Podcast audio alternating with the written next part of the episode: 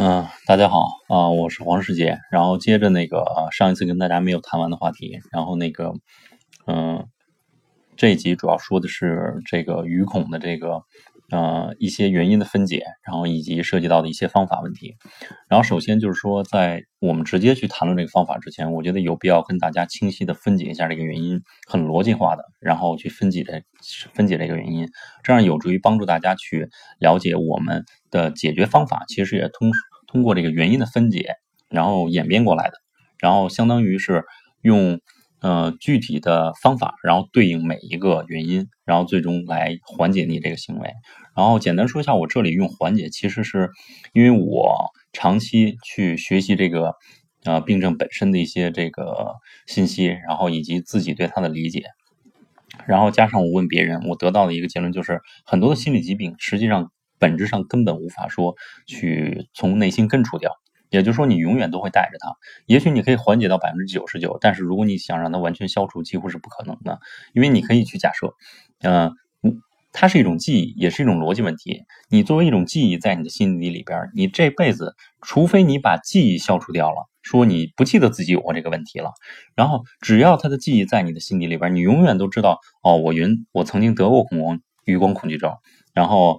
然后我也。知道余光恐惧症是眼神需要怎样去看人，等于说你知道整个这一一系列流程，只要它在你的心底里边，你想彻彻底底消除它，那是几乎不可能的事情。但是你可以就像我上一次说的，你可以把它当成一个朋友一样的角色，然后带着它很健康的活一生，甚至你能够了解到别人了解不到的一些东西。当然，这个这个就不多说了。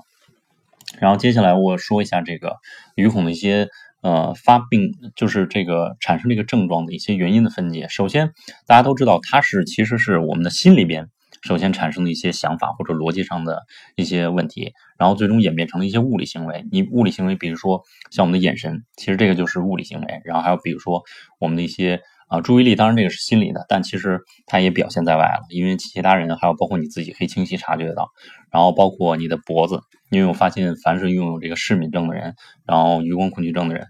基本上很多人都会有脖子痉挛的问题，然后紧张出汗这些物理物理行为都属于啊由你心理行为演化过来，就是呃映射出来的东西。然后，但是在这儿我们会提出一个问题：到底你心理上面出现了哪些问题，让我们对周围的事物就是产生了这种呃注意力分散的反应，或者说视敏啊，或者说余光恐惧症的问题？因为你正常人的话，呃，我们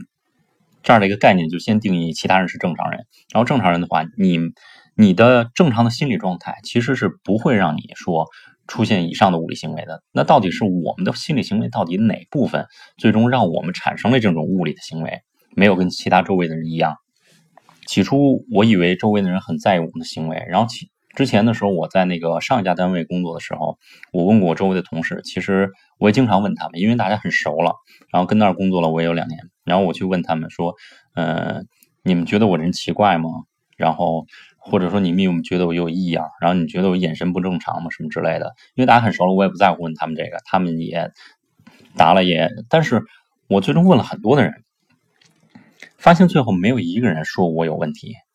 然后其实我最终发现的就是，周围的人并没有你想象的那么在乎你的、你的、你的行为、你的那个想法。然后甚至他们也不太在乎你的看法，等等等等的。然后，除非你真正说你的行为影响到了他，然后我们经常说什么是你的行为才会真正影响他？要么你的言语，要么你的这个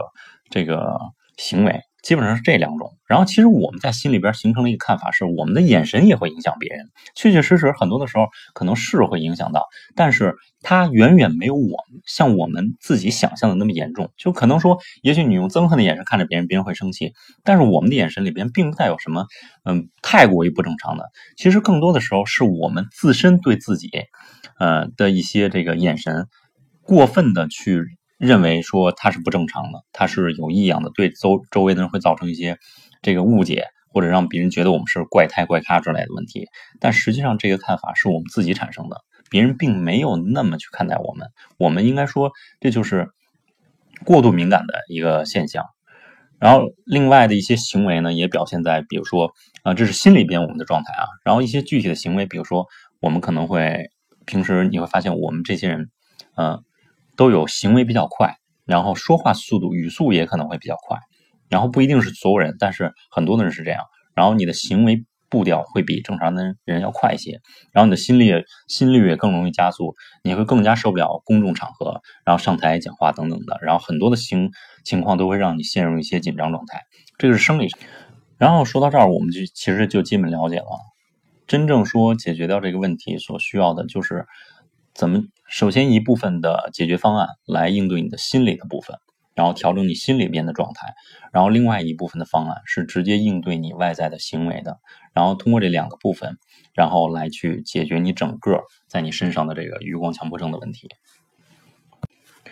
然后其次最重要的，实际上呢是这个实践，因为当你具备了一些心理准备的这个基础，然后你懂得如何去调整自己的心理之后，然后如何去呃改善自己的物理行为之后，最重要的是实践。实践这个环节是最难的，但偏偏你偏要做过这一关。可能有很多人在这儿问我能不能有一些简单的方法不去实践，然后但是我可以很负责任的告诉你，这个几乎是不可以的。呃，在我的。我创建的一个群里边有很多的朋友跟那讨论，说，呃，吃药这个是大家特别喜欢讨论的，听我听我发现了。然后，但实际上吃药这个问题为什么解决不了问题？我后边也会跟大家去简单阐明一下。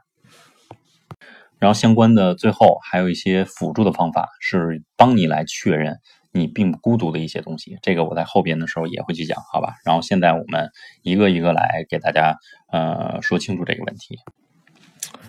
首先，心理准备的一些这个前提条件呢，你像我们，嗯，有这种问题的人，其实很多的时候，呃，特别害怕自己的眼神去影响到了对方，然后总是有一种自我罪恶感在里边，就是觉得自己看了别人就会怎样怎样怎样，被别人误解或者自己有什么奇怪的问题，嗯，但实际上这个时候呢。就像我说的，别人并不在乎。这个时候，你需要一个自我的心理暗示来帮自己缓解掉，呃，自己的错误认知。首先，你看别人的时候，我们之前会觉得说，我看别人，我怕别人误解成什么样。那现在你反过来就就要去暗示自己，比如说，我看你了。我们假设啊，我看你了，看就看了，怎么了？比如说，我这里可以举一个例子，说看同性这个就不说了，我们举一个更加极端的，说看异性，因为异性吸引力大嘛。然后你会，你比如说我之前用的方法就是。看到美女了，然后嗯走过来呢。起初以前我会怎么做？以前我会看一下低头，然后但是余光止不住的想去看。但是现在呢，我会想直接就直视你，你打扮那么好看，那不就是让我看的吗？我的心里会告诉自己这个观点，而且这个观点是有效的。只要你使用，你会发现真的是有效的。你睁大你自己的双眼，直接去直视他，也许他也会反过来直视你。起初你会不习惯，但很快你就习惯，快的可以说比你想象的还要再快一些，可能几天甚至一天之内。然后当时因为我就是用这样的方法，很快的就就自己心里边就处于一个这种比较呃直面这种行为的一个状态。然后你需要做的，在这种情况下就是心理暗示自己：我看你就看你了，看你没什么大不了的，本来你打扮那么好看，就是让我看的。包括如果你要遇到了其他的情况，不是说看美女或者帅哥之类的，然后你也可以用类似的方法来告告诉自己，看就看了，怎么了？你不是让人看的吗？是吧？当然，这儿在这种时候呢，可能有人觉得说还是有点难度。然后我给你们提供一些其他小技巧，比如说你可以写一个记事本，经常带在自己手上，一个很简单的纸贴，然后或者写直接写在胳膊上。这个是我经常用的一种方法，然后因为你很很方便嘛，然后一旦遇到一种情况，就让自己形成一种惯性。当我遇到这件事儿的时候，直接把袖子一拿起来，立马看到自己的提示，然后看就看了，怎么了？然后立马心里边，当时就会有一个这种状态出现，立马起码你不会在当时去忘掉这个这个事情。当然，这就是把这种小技巧做成一个条件反射，这个是这是很有效的，可以说。当心理的问，心理的这个暗示，如果你可以做到了，或者说可以已经准备好了的话，这时候我们需要调节一些物理的行为，因为实际上物理的行为，它在很多的时候反过来会刺激你的心理行为。因为大家都知道，我们这种敏感的人群，还有说这个相关一些这个，呃，就说我们敏感人群吧。然后，嗯，其实我们都有一些，比如说肾上肾上腺素比很多人可能都要超标一些。或者更多的时候容易超标，然后或者说我们这个呃更容易兴进入兴奋状态，然后